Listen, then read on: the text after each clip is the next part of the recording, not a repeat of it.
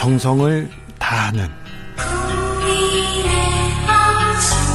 국민의 방송. KBS 주진우 라이브. 그냥 그렇다고요.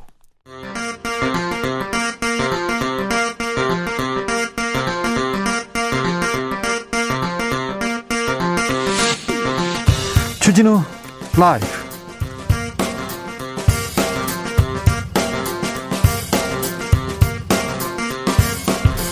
2021년 12월 7일 화요일입니다. 안녕하십니까. 주진우입니다. 코로나 베타, 델타, 그리고 오미크론까지 산 넘어 산입니다. 코로나 여정 길어지고 있습니다. 코로나 확진자는 5천명대 안팎인데요. 문재인 대통령 앞으로 4주 방역을 강화해서 코로나 잡는데 역량을 총동원하겠다고 했습니다. 백신이 최고의 방역 수단이라고 백신 접종 다시 한번 당부하기도 했습니다. 전염성이 강하다는 오미크론 변이, 오미크론 확진자 치료하고 있는 인천의료원 조승현 원장에게 직접 물어보겠습니다.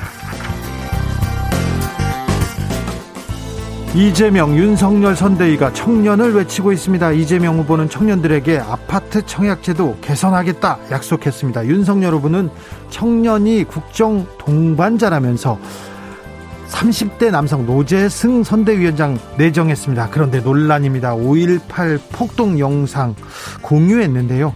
정규직 폐지를 주장하기도 했고요. 청년들은 이 상황 어떻게 보고 있을까요? 청년들이 진짜로 원하는 대통령은 어떤 모습일지 여야의 청년 정치인 직접 만나보겠습니다. 선수는 출전하지만 공식 사절단은 보내지 않겠다. 베이징 동계올림픽 개막을 두 달 앞두고 미국이 외교적 보이콧 선언했습니다. 그 이유는 신장 위구르 지역 에서 자행한 인권 유린 때문이라는데요. 중국은 어차피 초청도 안 했다. 그런 입장을 냈지만 반격 카드 만지작거리고 있습니다. 아, 남북 정상회담이 베이징에서 있지 않을까 그렇게 기대하고 준비하기도 했을 건데요. 우리는 어떻게 대응해야 할까요? 김은지 기자와 생각해 보겠습니다. 나비처럼 날아 벌처럼 쏜다. 여기는 주진우 라이브입니다. 오늘도 자중차에 겸손하고 진정성 있게 여러분과 함께 하겠습니다. 본격적인 대선 경쟁, 전쟁의 막이 올랐습니다. 민주당은 이재명의 민주당 이렇게 명명하고 서민들을 위한 공약, 청년들을 위한 정책 열심히 고민하고 있고요. 국민의힘은 살리는 선대위 이렇게 이름 짓고요. 희망을 정의를 국민을 나라를 살리겠다고 합니다. 그런데 조동연 노재승만 보인다고요. 이번 대선 여러분은 어떻게 보고 계십니까? 아, 이번 대선에서 이 문제는 좀 해결해 주세요. 그런 고민거리도 말씀해 주십시오. 이재명의 민주당이 한 말씀 그리고 살리는 선대위에도 한 말씀 전해 주십시오. 샵 9730 짧은 문자 50원 긴 문자는 100원입니다. 콩으로 보내시면 무료입니다. 그럼 주진우 라이브 시작하겠습니다.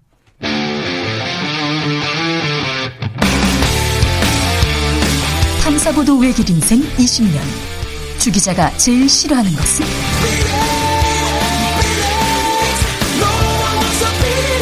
이 세상에서 비리와 부리가 사라지는 그날까지 오늘도 흔들림 없이 주진우 라이브와 함께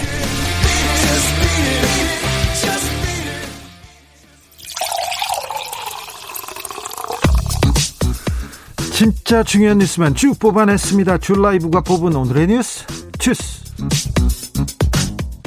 정상근 기자 어서 오세요. 네, 안녕하십니까? 코로나 상황 살펴볼까요? 네, 오늘 코로나19 신규 확진자 수는 4,954명이 나왔습니다. 네. 아, 주말 검사 건수 감소 영향을 받는 날임에도 불구하고 5천 명 가까운 확진자가 나왔습니다. 지난주 화요일에 비하면 어떻습니까? 네, 무려 2천 명 가까이 많은데요. 어, 그렇다면 내일 또다시 역대 최다 기록을 갈아치울 가능성이 높습니다.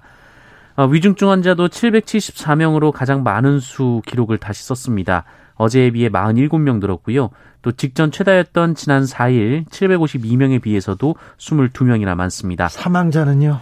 사망자도 어제 하루 64명이나 나와서요. 지난 4일에 이어 두 번째로 많았습니다. 계속 걱정이다, 최다다, 신기록이다. 걱정이 많으시죠? 그런데요. 재택 치료 한 달을 이렇게 정부가 해보니까 93%는 일상으로 복귀하고 가족 감염은 1% 정도로 어, 추정하고 있습니다. 그러니까 크게 걱정을 안 해도 재택 치료 잘 되고 있다고 보셔도 될 것 같습니다. 약 5%가량만 어, 상황이 나빠져서요. 병원으로 옮겨졌다고 합니다. 그리고 치료 잘 받고 있고요. 재택 치료 중에 응급 상황이 생겨서 어, 병원으로 막 실려가고 그런 경우는 없었다고 합니다. 정부의 방역 지침에 따르면 큰 어려움은 없을 것 같습니다. 너무 걱정하지 말고 너무 무서워하지 말고 잘 이 상황 잘 대비해 보자고요. 오미크론 상황은 어떤가요? 네, 오미크론 감염자도 12명 늘어서 누적 36명이 됐습니다. 특히 경희대, 한국외대 그리고 서울대에 재학 중인 유학생 3명이 오미크론 변이에 감염이 된 것이 확인됐습니다. 어, 이들은 모두 국내 첫 오미크론 확진자인 목사 부부가 다니는 인천시 미추홀구 교회를 방문한 것으로 파악됐는데요. 오미크론 확진 12명 모두 인천교회 방문자였고요. 의심자도 다 여기하고 관련이 있다고 지금 발표가 나왔습니다. 네, 관련 확진자가 서울, 인천, 안산 그리고 충북 등으로 퍼진 상황입니다. 아, 다만 앤서니 파우치 미국 백악관 수석 의료 고문은 오미크론에 대해서 지금까지는 델타 변이에 비해 심각성이 커 보이지 않는다라고 말하기도 했습니다. 네. 아, 전파력은 높지만 델타보다는 인체에 덜 치명적일 수 있다라는 분석인데요. 조심은 하되 우리가 방역에 대해서 조심은 하되 너무 걱정하고 너무 두려워할 필요는 없는 것 같습니다. 하지만 아무튼 거리두기는 잘해야 될 것 같습니다. 그런데요 오미크론 확산 이거 한 교회 하고 상관이 있어요. 이 인천 교회. 아, 그 그래서 교회에서 공개 사과를 했습니다. 네, 오늘 해당 교회가 온라인 공식 홈페이지를 통해서 사과문을 게시했습니다. 어, 해당 교회는 본 교회 소속으로 외국어 예배를 담당하는 목회자 부부가 방역 당국의 초기 동선 파악에 정확한 설명을 하지 못해서 초기 대응에 혼선을 빚게 했다라면서 이 오미크론 확산의 단초가 된 것은 변명의 여지 없는 교회의 잘못이고 어, 잘못을 인정하며 또 질책을 겸허히 받아들이겠다라고 전했습니다. 초기에 거짓말을 해서 이 좀 확진자 동선 놓쳤다 이런 지적이 있었습니다. 네, 한편 교회 등 종교 시설이 방역 패스 확대 적용 대상에서 제외돼 논란이 일고 있는데요. 정부는 종교 시설에도 더욱 강화된 방역 조치를 적용하겠다라는 방침을 밝혔습니다. 문재인 대통령 방역 정책에 대해서 협조 당부했습니다. 네, 문 대통령은 오늘 국무회의 모두 발언을 통해서 방역의 벽을 벽을 다시 높이는 것은 불가피한 조치라며 국민의 이해를 구한다라고 말했습니다. 또한 불편하시더라도 정부의 강화된 방역 방침에 협조해달라라고 했고요.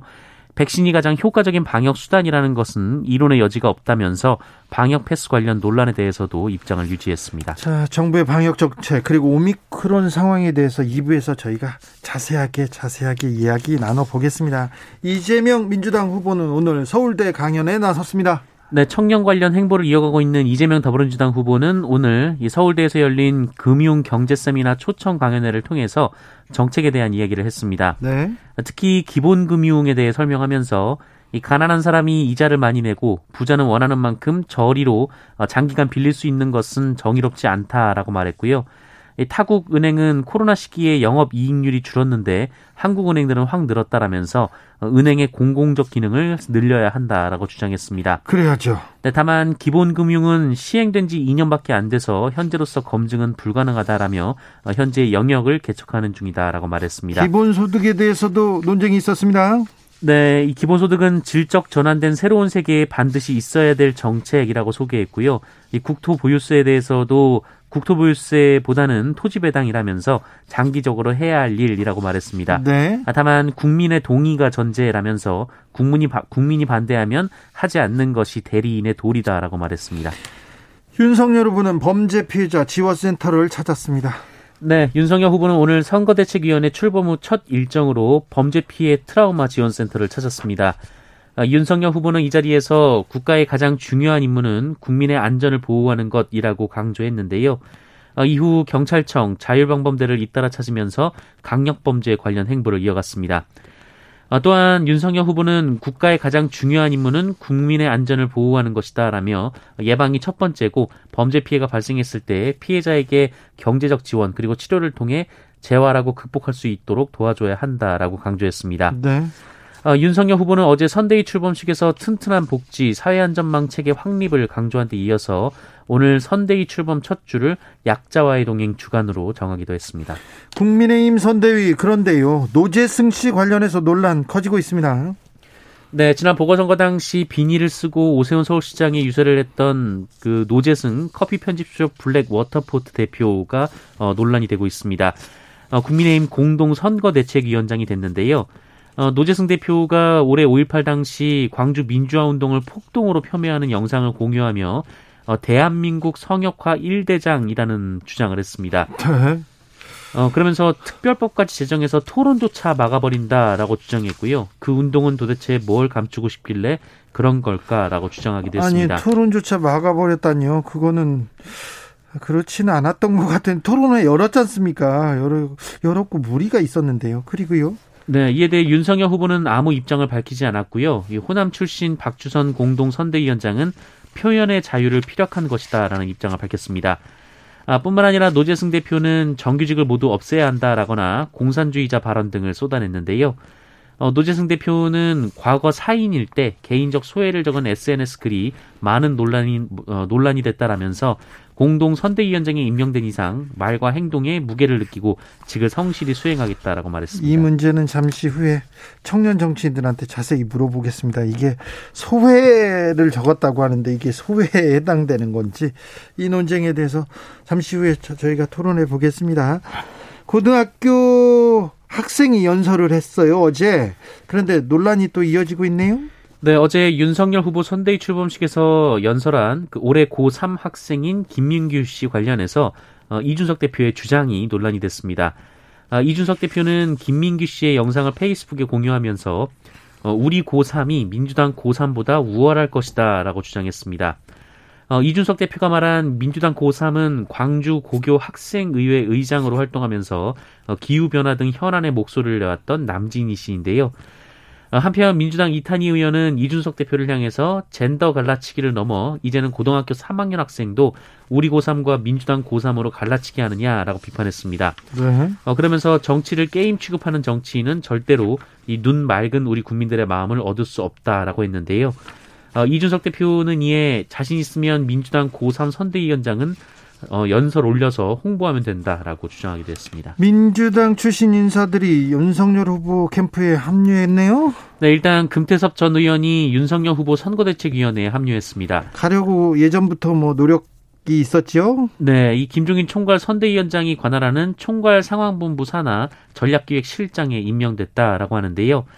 어, 금태섭 전 의원은 정권 교체와 정치 변화를 위해 함께 일하자는 김종인 위원장의 권고를 듣고 고민한 끝에 참여하게 됐다라면서 역할을 다하겠다라고 짤막한 포부를 밝혔습니다. 이용호 의원도 갔습니다. 네, 전북 남원 임실 순창 지역 국회의원인 이용호 무소속 의원이 어, 윤석열 후보 캠프의 공동 선대위원장으로 임명됐습니다. 현역 국회의원이죠. 네, 이 민주당 출신의 이용호 의원은 국민의당이 만들어지고 국민의당으로 이동한 바 있고요. 이 지난 총선에서 호남에서는 어, 유일하게 이 비민주당으로 재선에 성공을 했습니다. 계속 민주당 입당을 타진했는데 민주당에서 받지 않았습니다. 그래서 이용호 의원은 윤석열 후보 캠프에 합류했습니다. 심상정 정의당 후보 민생 탐방을 나섰어요? 네, 심상정 후보는 내년 대선까지 6,411번 버스를 타고 노동권 보호 사각지대에 놓인 시민들을 만나면서 민심 행보를 이어가겠다라고 밝혔습니다. 어, 오늘 여의도 국회에서 심상찮은 6411 충저, 출정식을 가졌는데요. 심상찮은 6411 버스. 네, 앞으로 3개월간 우리 사회의 가장 가장자를 지키고 있는 전국에 이름 없는 6411번 버스 시민들을 만나서 어, 34년 어, 기득권 정치를 무너뜨릴 어, 뜨거운 민심 에너지를 싣고 오겠다라고 말했습니다. 6411 버스는 고 노회찬 의원과 이렇게 관련이 있죠? 네, 노회찬 의원의 어, 유명한 연설에 나왔던 그 노선 버스이고요. 예. 또 심상찮은 6411 버스의 첫 행선지는 고 김용균 3주기 태안 화력발전소 현장 추모제로 알려졌습니다. 공수처가 검찰 관련 수사에 나섰는데요. 검찰에서 여러 이런저런 불만 쏟아내고 있습니다. 네, 이성윤 서울고검장 공소장 유출 사건으로 고위공직자 범죄수사처 수사를 받는 어, 전 수원지검 수사팀이 며칠 전 수사가 부당하다는 취지의 입장문을 낸 바 있습니다. 어, 공수처가 범죄가 아닌 사건을 수사한다라면서 수사팀을 압박한다라는 취지의 주장인데요. 어, 그러면서 김호수 검찰총장에게 이 대검찰청이 진상조사 결과를 알고 있으니 수사팀의 무고함을 밝혀달라라고 주장하기도 했습니다. 어, 검사들이 김호... 검찰총장한테요? 네. 어, 그래서 김호수 총장이 오늘 관련돼서 얘기를 했는데요. 어, 김호수 총장은 다른 국가기관이 법원의 영장을 발부받아서 진행 중인 수사와 어, 현행 규정상 자율성이 부여된 대검 감찰 조사에 대해 입장을 밝히는 것은 수사와 감찰에 관여하는 것으로 비칠 수 있어 조심스럽다라고 했고요. 어, 사필 규정으로 귀결될 것이니 검찰 구성원들은 직무 수행에 최선을 다해달라라고 강조했습니다. 검사가 수사를 받고 있는데 검찰총장한테 대신 나서서 싸워달라 이렇게 얘기를 합니다. 전에 없던 일인데요. 왜 검찰은 이렇게 아, 좀 국민의 민심, 민, 국민의 생각과 좀 동떨어져 버렸을까요? 누구의 잘못이었나요? 어디부터 잘못되는 건지 검찰이 좀 바로 서야 할 것 같습니다. 여러 측면에서 그런 생각을 해보게 됩니다. 일본 국회의원들이 야스쿠니 신사 집단 참배했습니다. 많이도 갔어요. 네, 그렇습니다. 일본 초당파 의원 모임인 다 함께 야스쿠니 신사를 참배하는 국회의원 모임이 오늘 야스쿠니 신사를 집단 참배했습니다. 어, 중의원 의원 68명, 참의원 의원 31명 등 어, 모두 99명이나 됐습니다. 많이 갔습니다. 네, 참배 후 이 모임의 회장인 오스지 히데이사 전 참의원 부의장은 어, 국난에 순직 어, 국난에 이 순직해 돌아가신 영령에게 어, 코로나라는 국난이 덮친 일본을 확실히 지켜달라고 부탁을 드리며 참배했다라고 밝혔습니다. 그런데 이제 어, 이웃 나라 그리고 이웃 나라 그리고 외교 이런 거는 생각 안 하는 것 같습니다. 일본 정치 자꾸 보수적으로 극우 쪽으로 계속 갑니다. 계속 네. 갑니다. 이 야스쿠니 신사를 가는 것이 어떤 의미인지 잘 알고 있으면서도 또 이를 이용하는 듯한 그런 모습 보입니다. 아, 나중에 시간을 갖고 이 문제에 대해서도 일본의 우경화, 일본 정치의 보수화에 대해서도 조금 아, 고민해 보겠습니다. 여성을 살해했습니다. 그리고 공범까지 살해한 50대가 붙잡혔었네요. 네, 그제 저녁 인천 미추홀구의 한 주차장에서 50대 여성이 살해된 채 시신으로 발견된 일이 있었습니다. 어, 이에 경찰이 수사에 나섰고요. 어, 그날 바로 그 유력 용의자로 50대 남성을 체포했습니다. 어, 이 남성은 지난 4일 이 피해자를 살해하고 금품 수백만 원을 빼앗은 뒤 시신을 유기한 혐의를 받고 있습니다. 어, 그리고 경찰은 추궁한 끝에 이 남성이 시신 유기를 도운 공범까지 살해한 뒤 어, 또다시 시신을 유기했다라는 진술을 확보했습니다. 아이고, 네. 어, 경찰에 신고한다라는 말을 해서 살해했다고 하는데요. 어, 실제로 공범으로 지목된 40대 남성은 어제 인천 을왕리 야산에서 경찰에 의해 발견됐습니다. 구속됐죠? 네, 오늘 법원은 피의자가 도주할 우려가 있다며 구속을 했습니다. 강아지를 19마리나 죽인 사람이 있네요.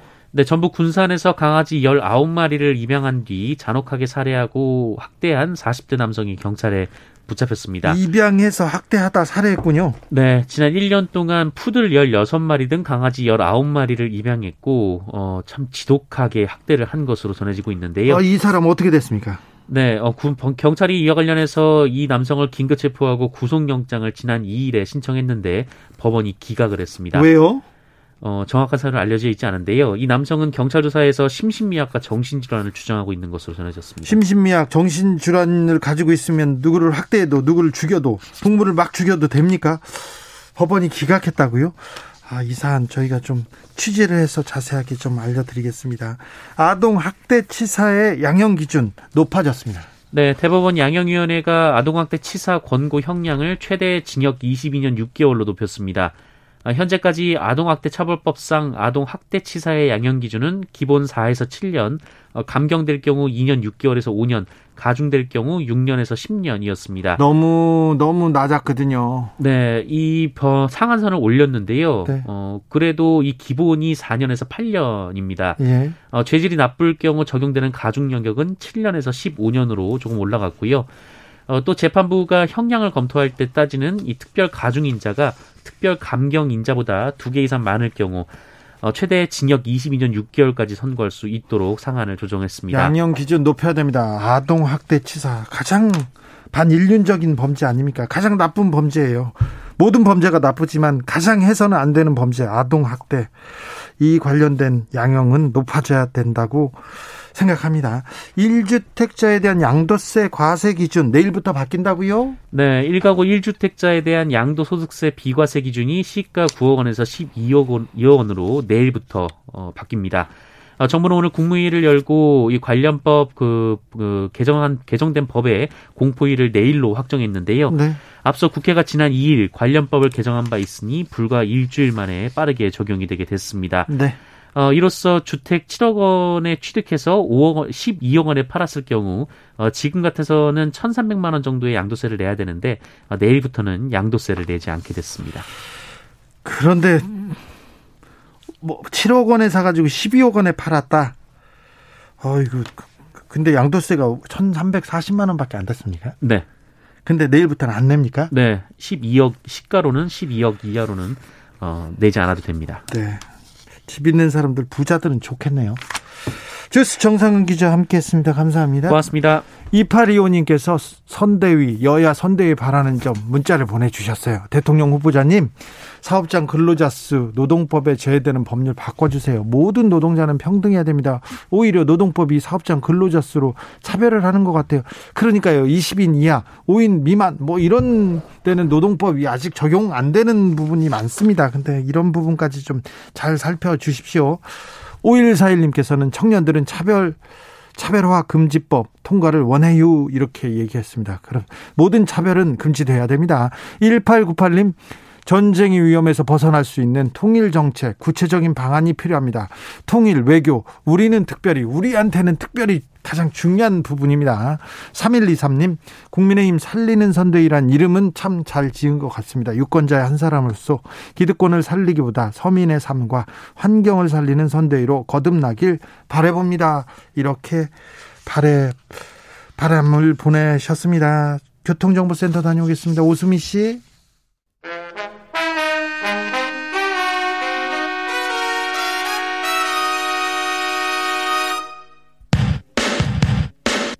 라이브 돌발 퀴즈. 오늘의 돌발 퀴즈는 객관식으로 준비했습니다. 문제를 잘 듣고 보기와 정답을 정확히 적어 보내주세요. 미국이 내년 이곳 올림픽에 외교 사절단을 보내지 않는 외교적 보이콧을 공식화했습니다. 미국 선수단은 올림픽에 참가하지만 정부 대표단은 물론 외교 사절단도 보내지 않겠다는 건데요. 미국은 신장 지역에서의 대량 학살과 인권 침해를 문제 삼으며 이번 결정을 내렸습니다. 앞으로 미중 관계는 더욱 얼어붙을 것으로 보이는데요. 여기서 문제. 내년 동계올림픽이 열리는 이곳은 어디일까요? 보기 드릴게요. 보기 1번 아테네, 2번 베이징. 다시 한번 들려드릴게요. 1번 아테네, 2번 베이징. 샵9730 짧은 문자 50원 긴 문자는 100원입니다. 지금부터 정답 보내주시는 분들 중 추첨을 통해 햄버거 쿠폰 드리겠습니다. 주진우 라이브 돌발 퀴즈 내일 또 만나요.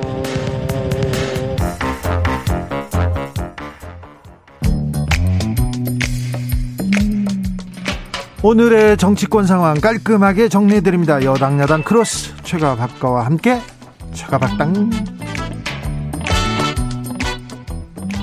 여야의 최고 파트너입니다. 주진우 라이브 공식 여야 대변인 두 분 모셨습니다. 박성준 더불어민주당 의원 어서 오세요. 네, 안녕하세요. 최영두 국민의힘 의원 어서 오세요. 네, 안녕하십니까. 네. 최영두 의원님은 선대위에서 중요한 자리를 맡으셨죠? 아닙니다. 뭐 다 현역 의원들로서는 국회의원들이야 저 꼭 그런 작 직책이 아니라도 할 일이 많으니까. 그래도 뭐 전략을 총괄하는 그런 자리니까.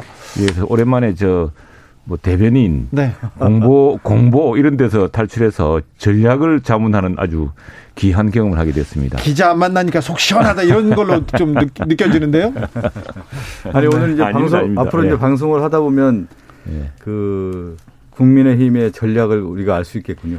네. 네. 제가 말하는 게 전략이. 자, 그렇습니다. 국민의힘 선대위 공식 출범했습니다. 김종인, 김병준. 이제 잘 지내시나요? 예, 잘 지냅니다. 네. 그리고 저는 이 두 분들이 서로 보완적인 그리고 또 어떤 뭡니까 또 서로 협력적인 관계가 네. 그러니까 우선에 어, 김병준 위원장하고 김종인 위원장은 원래 김종인 원톱으로 하고 김종인 위원장이 보완하는 시스템이기 때문에 큰 마찰이 없을 걸로 보고 또 하나 일부러 글로벌 기업 같은 데서는 red team이라는 걸 만들어 가지고 없는 갈등도 만듭니다. 그래서 네. 이게 이 방향이 아닐 수 있다는 식으로 해서 그래서 일부러 갈등 막 만드셨구나. 음, 아니 그건 아니지만 그러는데 아니 우리 나라 큰 나라를 이끌기 위해서 지금 이제 김종인 비대위원장은 코로나 양극화, 네. 이 코로나에서 약자로부터 약자를 소생시키는 정책을 기본으로 가겠다. 이게 예전에 경제 민주화 이래로 새로운 시대적 담론 가장 중요한 부분이죠. 했고 또 김명준 위원장은 지금 시장 경제, 자유 자유민주주의 원리 이런 것들이 기본 가치의 중요성을 또 이야기했는데 둘 다 같이 가야 될 대목들이죠. 네. 둘 다 같이 가야 되는데 왜 김병준 위원장을 김종인 위원장은 그렇게 싫어했어요? 김종인 누가요? 김종인 위원장이 계속 견제고 날리고 그랬잖아요. 아 사람 사이란 게 또 다 호흡한 게 있는 것인데. 알겠어요. 그러나 그럴 수 있는데 자 네. 김한길 위원장은 왜 안 나오셨어요 어제? 어제요? 네. 그 후보 직속 뭐 아닙니까? 제가 저도 사실 저도 어제 못 갔습니다. 아 그래요? 저도 어제 천막농성 당번에다가 네. 요즘 그 미디어 특이 있잖아요. 지금 네. 우리 저 한꺼번에 해결하고 공공방송 공영방 KBS 지배구조 문제 뭐 등등 토론하는 게 있어가지고 저도 못 갔는데 이제요. 지금 김한길 위원장 왜 안 나오셨는지 좀 말이 좀 있었어요. 아 그렇습니까? 네. 아, 그렇습니다. 어. 그 저는 아마 그 도와주실 거예요 계속해서. 일단 뭐 출범했으니까 덕담을 하기보다는 원래 뭐 그랬지 않습니까? 일단은 뭐 봉합이고요. 어, 저 김병준 또 김종인 동상이몽이다 이렇게 볼 수 있을 것 같아요. 어, 첫 번째는 정치라고 하는 것은 기본적으로 문제를 해결하는 방식에 대한 것들을 이제 내놔야 되는 건데 김종인 위원장은 지금의 위기의 문제에 있어서 국가의 역할을 상당히 강조하는 것 같습니다. 그런데 네. 김병준 위원장은 시장을 얘기하는 거거든요. 그러니까 이 문제를 해결할 때 자유론적인 측면에서 시장을 맡길 것인지 지금 위기를 극복하기 위해서 국가 정부 주도에서 해결을 할 것인지 이 두 가지 노선이 이미 다른 길로 가고 있다. 그래서 동상 이몽이다 이렇게 볼 수가 있을 것 같고요. 네. 어, 두 분의 관계는 대체제인 것 같아요. 대체제 보완제가 아니라 음. 어, 실제 지난번에 제가 말씀드렸지만 윤석열 후보가 정치에 관련된 부분을 이끌어갈 수 있는 능력을 보유하지 못했기 때문에 김종인, 김병준 위원장을 통해서 자신의 정치적인 역량을 발휘하고자 이렇게 의도를 세웠지만 실질적으로 김병준, 김종인은 실제 자기들이 하고자 하는 방향에 있어서 큰 차이가 있기 때문에 앞으로 상당히 난항이 예상된다. 이렇게 김병준 위원장 어제 주진우 라이브에 출연하셔가지고 예. 윤석열 후보한테 자유주의자적 면모를 엿봤다. 그러면서 시장 경제 자유주의 계속 강조하더라고요. 예. 이게 혹시 그 나중에 분란을 일으키거나 그럴 가능성이 있다고 보시는 건가요, 박성준 의원께서는? 그러니까 윤석열 후보가 예전에 무슨 뭐 밀턴 프리드먼 프리드먼 자유로운 얘기하면서 얘기했는데 그 자체가 지금 시대 상황을 잘 모르고 있는 거예요. 그러니까 김병준 위원장도 지금 시장 가치에 대한 얘기를 하고 뭐 시장 자유론을 얘기하고 있는데 전 세계가 이런 위기 시대에서는 정부의 역할이 매우 중요하다는 겁니다. 그래서 정부가 이런 문제를 적극적으로 해결해야 되는 시기에 와 있는 건데 그것은 어디에서 나오는 거냐면 리더십의 또 확보에서 나오는 거거든요. 그러니까 우리가 시장론자들 경우에는 국가가 안정되고 리더가 잘 확보됐을 경우에는 시장에 맡겨서 일이 잘 돌아갈 수가 있는 건데 지금의 문제는 뭐냐면 그냥 단순하게 시장에 맡겨서는 해결될 수 없는 문제들이 너무 많이 많이 있다라는 거예요. 그래서 김종인 위원장은 그 얘기를 하지 않습니까? 경제를 잘 모르는 사람 같다 이런 얘기를 할 정도로 두 분의 시각이 워낙 다른 것 같고 윤석열 후보에 대해서는 김병준 위원장이 이제 그 어떻게 보면 손을 잡는 손짓의 모습이지만 거기에 대해서는 김종인 위원장이 확실하게 선을 그었다 이렇게 해석이 되는 겁니다. 어제 윤석열 후보가 대선 승리 못하면 자유주의, 자유민주주의 대한민국 사라진다 이렇게 말했는데 윤석열 후보가 못 이기면 자유민주주의가 사라집니까? 위험. 윤석열 후보가 말하는 자유민주주의는 뭡니까? 자, 위험한, 위험하죠. 왜냐하면 우리가 올해 예산을 608조를 이제 편성을 했습니다. 예. 국가 부채는 1000조를 넘어섰습니다. 네. 이 정부 들어서 수백조가 늘어났죠. 그런데 지금 서구 각국들 주요 국가들은 이제 빚을 줄이고 있습니다. 줄이고 있는데 지금 그러니까 민간의 일자리는 자꾸 사라지고 있습니다. 36시간 그 원래 정상적인 일자리는 줄어들고 국가가 만든 억지로 예산을 퍼부어서 만든 어 36시간 미만 일자리만 늘어나고 있습니다. 그래서 사람들이 걱정하고 있습니다. 왜냐 자유주 자유민주주의에 의한 시장 경제 사람들이 공정한 룰 속에서 일을 할 수 있다는 이런 것들이 되살아나야 기업도 되살아나고 일자리도 되살아나는 겁니다. 그래서 그런 것 면에서 지금 자꾸 이런 경제적 정책이 되풀이되고 잘못된 정책이 되풀이되고 실패할 경우에 지금 뭐 돈을 수백조 들여서 한들 그것이 밑빠진 독에 물붓기 아니겠습니까? 그래서 이제 그런 의미에서 심각한 문제가 있고 또 하나 이제 아까 우리 뭐 프리드만 이야기도 하고 있었는데 뭐 프리드만이나 케인지안이나 이게 사실 근대 경제학에서 양축입니다. 한 축이 한 축만이 이제 강조될 수 있는 건 아니고요. 다 다 이유가 있는 것인데 그래서 그런 것들이 누구나 이제 김명준 위원장에 대해서는 김명준 위원장은 초기에 노무현 정부의 정책의 기조를 만드신 분입니다. 나는 한미 FTA까지 이어지는 네. 굉장히 우리로서는 노무현 정부가 당시 논란이 많았지만 지금 돌이켜 생각해 보면은 굉장히 건전한 정책 기조에 있었다고 보여지는데 그때 그걸 만드신 분이 이제 김병준 정책실장이었고 때문에 그 사람 그 사람이 갑자기 위험하다는 식으로 이야기를 한다면은 그것도 앞뒤가 안 맞는 이야기죠. 그러니까 윤석열 후보가 얘기하는 자유민주주의에 대한 부분을 자유민주주의가 도대체 무엇인지를 알고 철학적 기반이 있고 얘기하는지는 모르겠어요.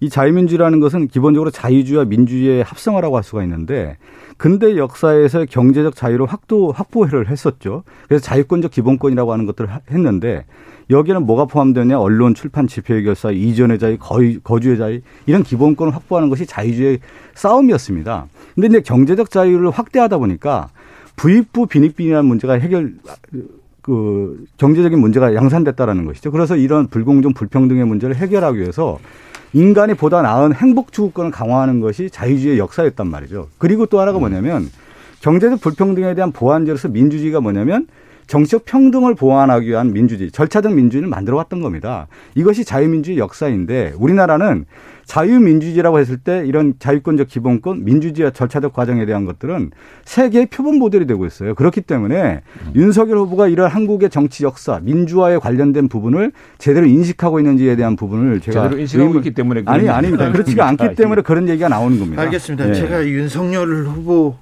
윤석열 후보는 자유주의자는 맞는데 윤석열 후보가 말하는 자유민주주의는 저도 잘 모르겠습니다. 자, 김종인 위원장이 오늘 우리 후보를 비롯 비롯해서 큰 실수만 안 하면 우리가 이긴다 이렇게 얘기했는데 우리 후보를 비롯해서 후보가 큰 실수만 안 하면 이긴다고 했는데 뭐 요거는 뭐 어떻게 받아들이셨는지요? 지금 판세가 그렇지 않습니까? 지금 뭐 정권 교체 여론이 워낙 높으니까 그러니까 우리 이건 뭐 이 저 조심해자 우리가 정말 더 분발해야 된다는 각성에 그리고 그 주말 가편에 나는 그 말이라고 생각을 합니다. 지금 제가 보니까 이게 이재명 후보와 지금 윤석열 후보 싸우는 게 아닙니다. 이재명 후보에 대한 국민적 관심 기대는 이재명 후보가 다시 이렇게 해야겠지만 굉장히 국민적 분노와 전망이 크기 때문에 그런데 문제는 뭐냐면 그렇다면 윤석열 후보는 그리고 국민의힘은 그 이 지난 5년 동안 느낀 절망과 분노를 채워줄 수 있느냐, 새로운 힘을 만들어줄 수 있느냐에 대한 또 꽉 찬 무슨 그 대안을 지금 못 내놓고 있는 상황이거든요. 네, 네. 그렇기, 그렇기 때문에 어, 이 지금 김종인 비대위원장의 말씀, 어, 김종인 위원장의 말씀은 우리가 더욱 분발하고 더욱 잘해야 되고 더욱 기대를 채울 수 있는 내실을 가져야 된다. 그냥 그냥 정권 교체하고 그냥 이렇게 뭐 옛날에 했던 대로 똑같이 되풀이해서 또 하고 그렇게 하면 나라가 나락으로 떨어집니다. 그렇죠. 이제는. 정권 네. 교체만 네. 지금껏 얘기했고 반문만 뭐, 얘기했는데 뭐좀 한번 해석할 필요가 있는데요. 네.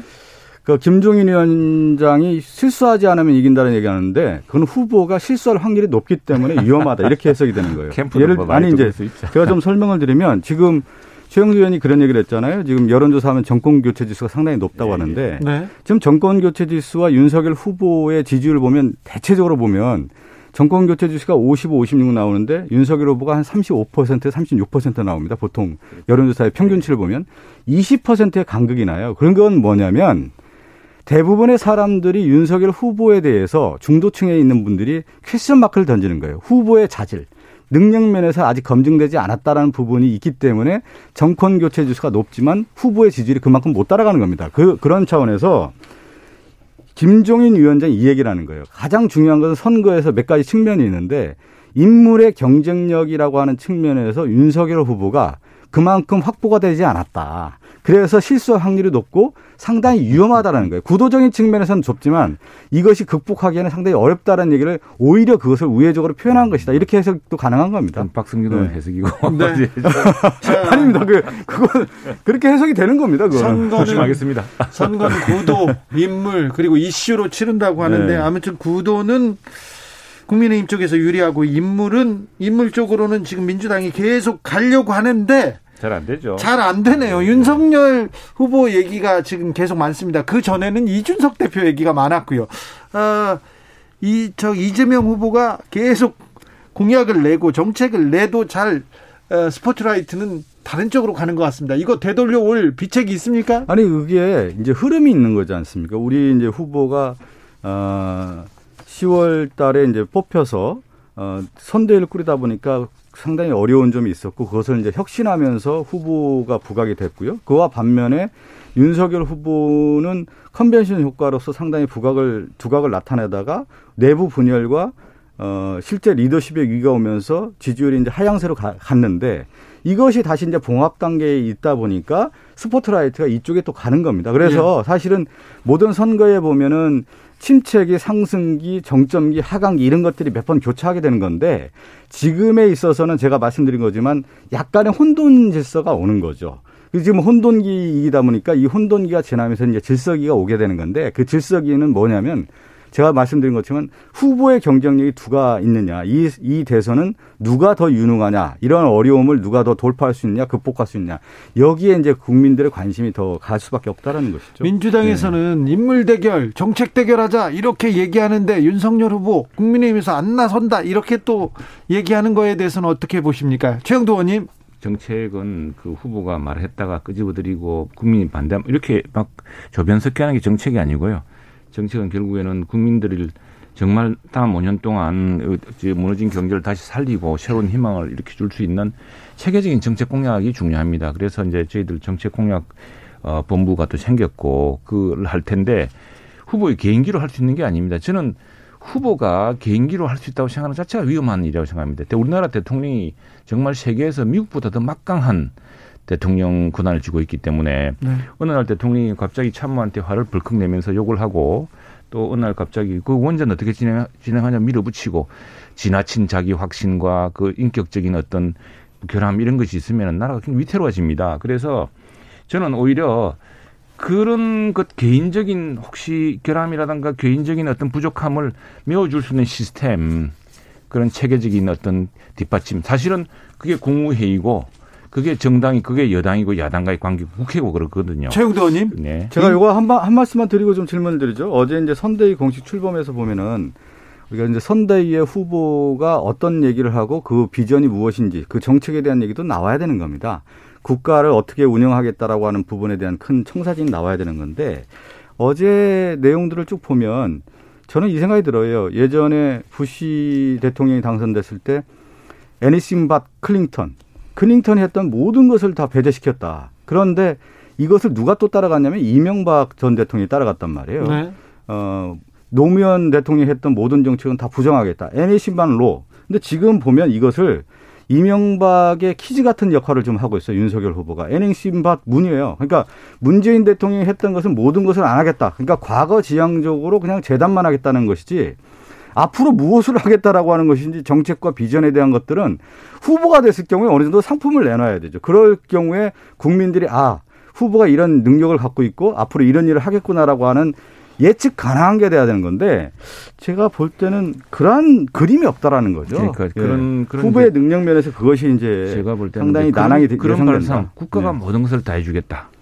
대통령이 모든 것을 다 해주겠다. 그를 전지전능한 사람이 없습니다. 대한민국이 이미 세계 7대 국가입니다. 그 인구가 인구 5천만에 국민 소득 1인당 3만 불 넘는 이런 나라를 운영하기는 굉장히 복잡합니다. 외교 환경도 복잡하고 아주 한 팀으로 지금 국무위원들, 국무회의 이렇게 운영돼야 되는 것인데 지금 뭐 그냥 대장동에서 갑자기 큰 이유를 초과 이익을 민간업자에게 주본 경험 또는 뭐 경기도에서 풍성풍성한 지방 지방 재원 가지고서 다른 도시 다른 시도에서는 할 수 없는 그런 뭐 기본 재난금이 나눠주본 경험으로 가지고 대한민국을 다 이끌어 가겠다 생각하는 자체가 저는 굉장히 위험하다 생각하고요. 그런 면에서 우리 후보는 우리 후보는 정말 체계적인 정책 정말 그리고 또 하나는 뭐냐면은 이제 국민들의 창의와 국민 그 기업의 그 어떤 경쟁력을 세워줄 수 있는 시장이 다시 살아날 수 있는 그런 게 중요한 것이고 거기에 지금 부족한 부분을 김종인 위원장이 말한 것처럼 코로나 양극화로 인한 이 부분을 이제 국가가 메워줄 수 있는 그런 역할을 이제 대통령 이, 이 다음 이제 예컨대 대통령이 된다면은 이제 이 정부가 하게 되겠죠. 그런 큰 그림이 있기 때문에 지금 뭐 작은 거 하나하나 이야기하는 것은 그 비교하기 어렵다 생각을 합니다. 아니, 그러니까 후보가 무슨 생각을 하는지 듣고 싶은 거죠. 김종인 위원장이 코로나 위기 극복을 얘기하는 것은 추후에 또 다른 정책에 대한 문제인 거고 후보가 생각한 부분에 대한 얘기를 하는 것이 국민과 유권자에게 마땅한 도리인 것이죠. 후보가 국민들이 후보가 지금 볼 때는 이야기를 해도 생각합니다. 자기가 무엇을 하, 무엇을 하고 있는지에 대한 것들이 지금 규정돼 있지 않다라는 거죠. 우리나라 네. 대통령이 가장 위험했던 것은 다 자기가 다 잘할 수 있다고 하는데 이제 이분 한 사람이 나라를 이끌던 시기는 지나갔다. 이거 굉장히 우리 금, 윤석열 총장 그러면 검찰총장 했던 그 식으로 할 거 아니냐. 자기 부하들 데리고 할거 아니냐 생각했는데 완전히 다르게 이야기하고 있는 겁니다. 한 사람이 이끌던 시대는 지나갔다. 사람들이 사람이 아니라 사람들이 해야 되고 정당이 캠프가 아니라 정당이 해야 되고 여야가 함께 해야 된다라고 이야기합니다. 최고의 전문가 정적까지도 같이 완팀이 되어서 통합적인 나라를 이끌어야 생각하고 여기서 저는 우리 그 발전의 새로운 모멘텀이 생길 거라 보고요. 그런 것들을 이제 한꺼번에 봐야겠죠. 봐야 되는데 그 지금 윤석열 후보의 경우에는 제가 이제 몇 차례 만나보면은 놀라운 이야기를 하는 것이 여당 의원님하고 자주 많이 소통하십시오. 이렇게 이야기를 합니다. 여당은. 왜? 윤석열 후보는 지금 이재명 후보가 달리 만일 대통령이 된다 손 치더라도 180석 가까운 그 여당, 민주당과 열린민주당 등등의 어색에 부딪혀 있습니다. 그래서 협치를 하지 않고서는 한 걸음 나갈 수가 없습니다. 그런 것들 때문에 정말 이제 국민적 지혜를 모으고 또 큰 어떤 통합적인 노력을 해 나가는 것들 없이는 이끌 수가 없거든요. 지금 아마도 이재명 후보는 대통령이 되면 180석 갖고서 진행할 수 있기 때문에 저는 이 비율을 이렇게 비유 반지의 저항 있지 않습니까? 반지의 저항. 반지의 저항에 절대 반지가 나오죠. 절대 반지 다음에는 사우론이라는 이제 암흑군주가 나옵니다. 그래서 얼마 전에 이저 입법 갖고도 지금 이재명 후보가 그 여당 국회의원들한테 아니 180석 가까이인데 왜왜 못 밀어붙이느냐 왜 패스트트랙 이용 못하느냐 이렇게 압박하는 걸 보면서 야 이게 대단히 위험할 수 있겠다. 지금 성공한 정책이 모르겠지만 실패해서 사람들 고통스럽게 하는 문제를 다시 되풀이하겠다고 하는데 아니, 이제 최고의 전문가를 얘기하는데 최고의 전문가를 볼 수 있는 눈이 있어야 되죠. 아, 그것을 우리가 정치라고 하는 것은 리더십의 확보고 사람을 쓰는 건데 그 정책에 대한 이해도와 그 사람에 대한 안목이 있어야만 그 팀을 운영할 수 있는 힘이 생기는 겁니다. 그러니까 윤석열 후보가 과연 그러한 힘과 내공이 있는 것인지가 지금 검증이 됐지 않습니까? 그리고 음, 그 아니 지금 보십시오. 그 과정들에 대한 정책에 대한 설명이라든가 자신의 견해가 없지 않습니까? 대부분 지금 보면은 어떤 생각을 하고 있는지도 모르는 상황이고 그렇다 보니까 지금 어, 지금 전략을 하시니까 네. 윤석열 캠프는 오, 오로지 지금 과거 아닙니까? 과거에 뭘 했다. 내가 지금 현재 무엇을 하고 앞으로 무엇을 하겠다라고 하는 그림과 청사진이 있어야 되는데 지금 과거에 대한 재단만 있는 것이지. 그렇기 때문에 제가 말씀드린 것처럼 최고의 전문가를 볼 수 있는 눈이 안 생기는 거예요. 그게 매우 중요한 자, 시사점인 그게 겁니다. 이제 정당이 네. 해야 될 일이고 그게 네. 우리 선대위 선대위 본부가 네. 하는 일입니다. 네. 박종성님께서 그래서 국민의힘은 대통령 3인 체제를 만드실 계획인가요? 아유 그럴 리가요. 그럴 변, 변병윤님께서는 큰 실수 안 하면 이긴다. 윤 후보 및 국민의힘은 김종인 위원장이 시키는 대로 하면 된다는 말 아닌가요? 그런 뜻인 것 같습니다. 김종인 음, 위원장의 그런, 얘기는. 그런 뜻이 아니죠. 자, 김종인 위원장의 말씀은 그렇게 아니죠. 어. 그 김종인 위원장은 이제 완톱이니까 아무튼 실수를 줄이고 말도 조심하고 네. 좀더 사례 깊게 그렇게 해야죠. 하라는 이야기죠. 네. 네. 민주당이 개발이익 환수법 얘기를 계속하고 있습니다. 대장동 한 두 사람 몇 사람이 이익을 다 나눠 갖는 그런 일은 없어야 된다 해서 밀어붙이고 있는 것 같습니다. 어, 밀어붙인다라는 표현은 맞지 않은 것 같고요. 예. 어, 지금 모든 정책 또 제도 법이라고 하는 것은 여야 이제 협의 과정이 분명히 있는 거 아니겠습니까? 지금 이제 대장동 방지 3법이라고 하는 이제 핵심이라고 하는 부분들이 있는 건데 야당도 그렇게 하지 않습니까? 민간의 과도한 이익에 대해서는 용납해서는 안 된다 얘기를 계속 해왔는데 요즘에 그러한 목소리는 줄어들었어요 오히려 야당에서 그래서 지금 여당 입장에서는 민간 과도한 이익을 포함해서 이제 불로소득 같은 경우는 국민에게 돌려주겠다라고 하는 것이 이제 개발이익 환수법인데 지금 이런 문제 아니겠습니까? 개발 이익에 따라서 땅값이 오른단 말이죠. 네. 땅값이 올랐는데 이것이 다 민간 개발의 자업자들에게만 돌아가더라는 거예요. 이것을 그동안에도 이 문제를 이제 해결하기 위한 여러 노력들이 있었는데 이제 제대로 된 어떤 제도를 통해서 개발 이익의 일정 부분을 환수를 해서 사회적으로 좀 배분하겠다. 이것이 개발 이익 환수 제도이기 때문에 어, 이걸 추진하겠다는 거고요. 어, 지금 여야 이제 협의를 통해서 충분하게 이 법안에 대한 검토는 있을 것으로 국민의힘은 봅니다. 어떻습니까? 네, 그 기본 누가 반대하겠습니까? 그건 해야 되는데 문제는 이제 뭐냐면은 그리고 지금 두 개의 법안은 지금 협의되어 진행하고 있습니다. 네. 근데 문제가 뭐냐면 당일날 갑자기 국토위에 국회에서 그렇게 법을 진행하는 법은 없습니다. 그래서 지난 임대차 3법에 실패해서 보지 않았습니까? 우리가 그렇게 걱정하고 반대하고 했는데 기어코 밀어붙여가지고 결국 어떻게 됐습니까? 그래서 이제 상임위 정상 절차를 좀 존중해야 될 그런 점도 있고요. 또 하나는 자, 대장동 사건이 개발 부담금 부담, 개발 이익 환수법이 없어서 된 줄 아십니까? 개발력 환수법 있습니다. 지금도 지금도 원래는 그게 50% 이상에다가 다시 2% 줄여다 지금 다시 올리겠다는 거거든요. 그거는 그대로 하되 문제는 뭐냐면은 성남도시개발공사가 그렇게 초과 이익에 대해서 환수하도록 하자고 하자고 하자고 했는데도 시장과 시장 접근은 무시했던데 이 사태의 본질이 있는 것입니다. 그래서 특검을 해야 되고 그래서 감사원이 감사를 해야 되는 겁니다. 특검해야 된다고 하지 않습니까? 뭐 지금 후보님께서는 특검과 관련된 얘기를 했고요. 또 이 대장동의 근본적 이유가 부산저축은행에 관련된 이 대출 비리 의혹에 대한 수사가 제대로 미진했다라는 거예요. 거기에서 악의 씨앗이 싹 텄기 때문에 그 부분도 이제 포함을 해서 특검과 관련된 부분을 같이 논의를 하자라고 하는 것이 또 민당의 입장입니다. 부산 네. 대출은행 자꾸 이야기하지 마세요. 그 문재인 대통령이 부산 법무부인 부산에서 다 변호했던 사건입니다. 그 아니 그거 그거 정정당당하게 그 받아 받아주겠다고 얘기하면 되는 거 그러니까 아니겠어요? 야당이 왜 우리 보고 특검하라고 얘기하다 요즘에 야당에서 특검 조금 쏙 들어왔어요 지금 요즘에. 방송기 어제 말씀. 자 짧게 물어보겠습니다. 물어보고 싶은 게 많아서 금 태섭 전 민주당 의원 국민의힘 선대위에 합류했습니다. 했습니까? 네. 네. 그래요? 민주당에서는 어떻게 보고 계세요? 그 정치라고 하는 것은 1 플러스 1이 2가 안 되는 경우가 많아요.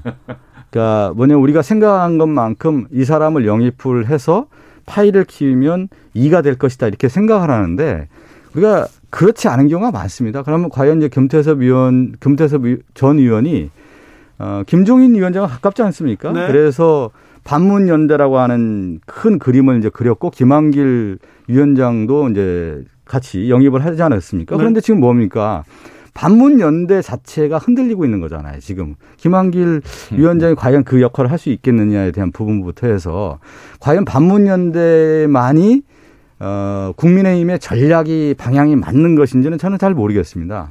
결국은 국민의 마음을 사로잡는 것은 어, 이분들이 삶이 어떻고 어떤 과정을 거쳐왔고 그 다음에 이 사람이 무엇을 할 것인지에 대한 정확한 그림이 나와야 되는 건데 그 자체가 저는 좀 흐릿하다. 정치가 어떤 선명성의 면에서는 좀 그것이 맞는지는 모르겠습니다. 그런데서 전 의원이 국민의힘에 들어가서 어떤 역할을 할지는 좀 지켜봐야 되겠죠. 그 저는 네. 뭐 금태섭 의원이 사실은 금태섭 의원이 뭐 그냥 무슨 누구는 나쁘게 이야기하던데 그분이 나오고 싶어서 나왔습니까? 찍어 누르가 나온 거 아닙니까? 금태섭 의원도 한 사람의 헌법기관으로서 이 국정이 운영되는 데 대해서 특히 이제 당시에 뭐 검찰개혁 한답시고 했던 그런 문제에 대해서 조심스러운 의견을 이야기했던 걸 가지고 용납하지 않고서 쫓아낸 거 아닙니까? 찍어 눌러가지고. 그리고 요번에 기본소득 이야기하는 이른바 그 보편복지수사의 이상희 교수 같은 분들도 다운권 정지시키지 않았습니까? 이런 어떤 좀 아주 저 좀 무서운 당내 분위기 이런 것들이 오히려 민주당이 반성해야 될 것 같고 제가 볼 때는 그렇습니다. 저는 지금 우리가 수록 집권하더라도 여당 이 의석 구조로 참 힘듭니다. 그래서 저희들은 민주당에서 굉장히 합리적이고 중도적인 우리 박성준 의원님을 비롯해서 많은 분들과 많이 토론해서 국정을 함께 좀 이끌었으면 좋겠습니다. 정치는 그런 점에서 그런 가지, 점에서 이제 많은 두 가지 측면에서 바라보고 싶어요. 하나가 뭐냐면 후보의 어떤 스타 플레이어들이 분명히 있는 거죠. 그 다음에 하나가 뭐냐면 세트 플레이가 분명히 있는 건데, 어, 금태섭 전 의원은 제가 뭐 잘 모르는 분이에요, 사실은. 근데 이제 전에 이제 민당의 어떤 모습을 볼 때, 민당의 어떤 당론이라든가 전체적인 방향이 있지 않습니까?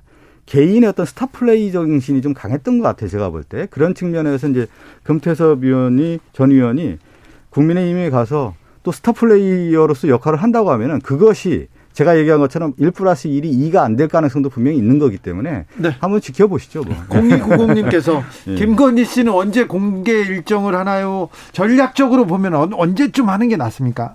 그 식당한 시점이 있겠죠. 있겠고 또 오늘 뭐 검찰에서 어쨌든 그동안 그렇게 이야기하는 부분에서 무혐의 처분하지 않았습니까?